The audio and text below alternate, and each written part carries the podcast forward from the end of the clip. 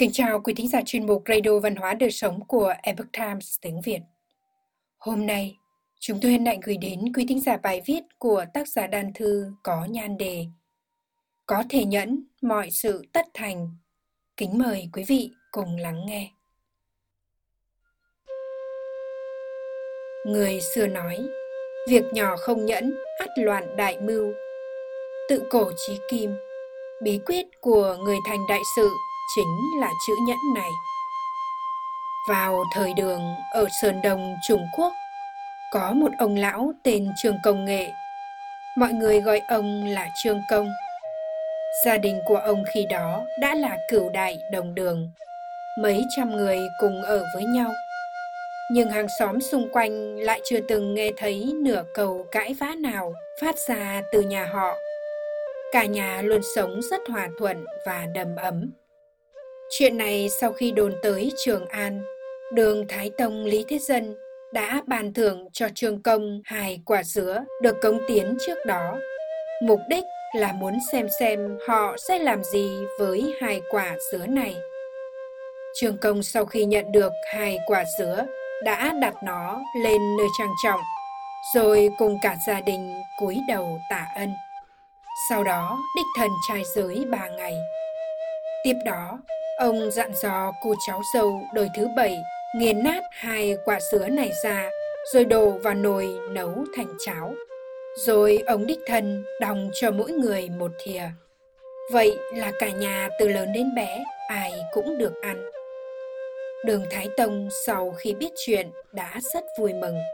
Triệu Trương Công vào điện, trực tiếp thỉnh giáo đạo trị gia của Trương Công. Trương Công xin Hoàng thượng giấy bút một hồi sau, ông trình tờ giấy lên cho hoàng thượng. Đường Thái Tông xem, thấy cả tờ giấy dày đặc duy nhất một chữ nhẫn, viết tới một trăm lần. Đường Thái Tông chợt hiểu ra thâm ý của trường công muốn gửi gắm. Chị già cần nhẫn, chị quốc cũng cần nhẫn. Nhẫn là phẩm, cũng là đức. Nhẫn theo thuyết văn giải tự, nghĩa là năng lực khả năng. Chữ nhẫn bao gồm chữ tâm, trái tim và chữ nhận, lưỡi dao. Trong những hoàn cảnh thống khổ, thậm chí đến như dao đâm vào tim mà có thể chịu đựng, đó chính là nhẫn. Cổ nhân xem nhẫn như một loại phẩm đức cao thượng, là con đường đến viên mãn của người tu luyện. Vậy nên nhẫn là nội hàm trọng yếu trong tất cả các triết lý tôn giáo nho gia đề cao sự khiêm nhường. Khổng tử nói, việc nhỏ không nhẫn, tất loạn việc lớn. Lại giảng, quần tử không tranh giành. Trong luận ngữ ghi lại lời Đức Khổng Tử nhắc nhở một môn đồ của Ngài là Tử Lộ rằng nhu nhuyễn nhất định thắng cường ngạnh, nhỏ yếu mà lại chiến thắng cường đại. Hàm tranh đấu nhất định sẽ bị tổn thương một mực khoe dũng nhất định sẽ dẫn tới diệt vong. Thái độ căn bản để làm mọi chuyện là nhẫn nhịn là tốt nhất. Đạo gia coi trọng sự nhu hòa. Đạo đức kình viết thiên đạo không tranh mà thiện thắng, không nói mà thiện ứng. Lão tử nói, thượng thiện giống như nước, làm lợi cho vạn vật mà không tranh. Đức hạnh trí cao vô thượng thì cũng giống như nước vậy. Lương thiện bàn phúc cho vạn vật mà không hề tranh đấu. Xích tùng tử từng nhắc nhở đệ tử, có thể nhẫn thì sẽ không bị sỉ nhục. Tôn chân nhân nói, nhân nhượng có thể làm việc xấu tự biến mất. Tự xem xét bản thân thì tài họa sẽ không rơi lên thân mình.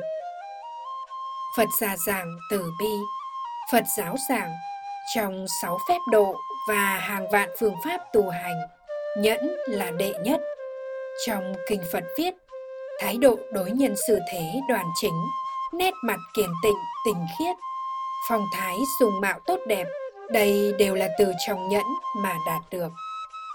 Dù là nho hay đạo hay Phật, đều mang theo nội hàm về nhẫn. Nhẫn được điều không thể nhẫn đây là một loại tu dưỡng và cảnh giới. Tấm gương đại nhẫn của người xưa Trương Lương là bậc danh thần khai quốc thời nhà Hán. Có câu chuyện kể rằng, thời trẻ khi đang thong dong tàn bộ trên cầu Hạ Phi, Trương Lương tình cờ gặp một cụ già đang ở trên cầu. Lúc ấy, cụ già đánh rơi chiếc giày xuống dưới cầu và nói với Trương Lương rằng Cậu bé, xuống lấy giày cho ta. trường Lương rất ngạc nhiên nhưng vẫn xuống dưới cầu nhặt giày.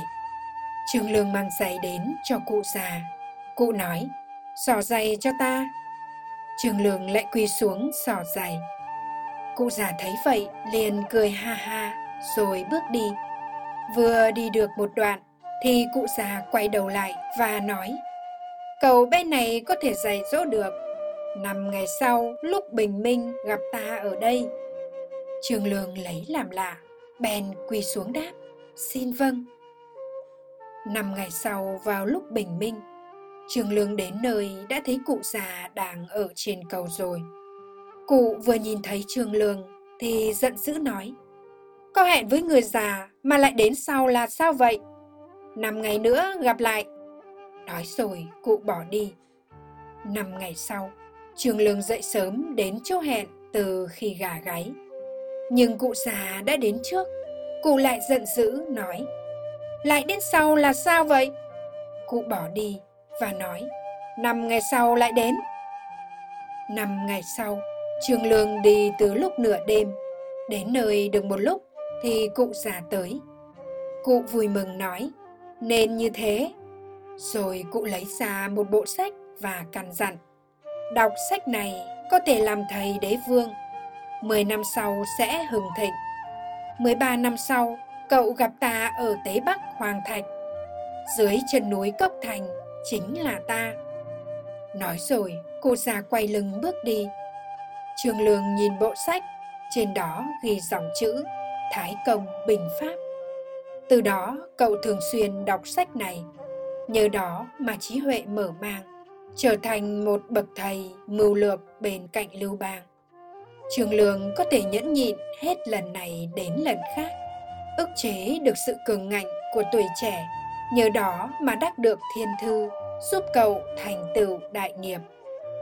Đức Phật Thích Ca Mâu Ni từng giảng, ta lĩnh ngộ được sự tình túy của không tranh giành chính là đệ nhất thiên hạ.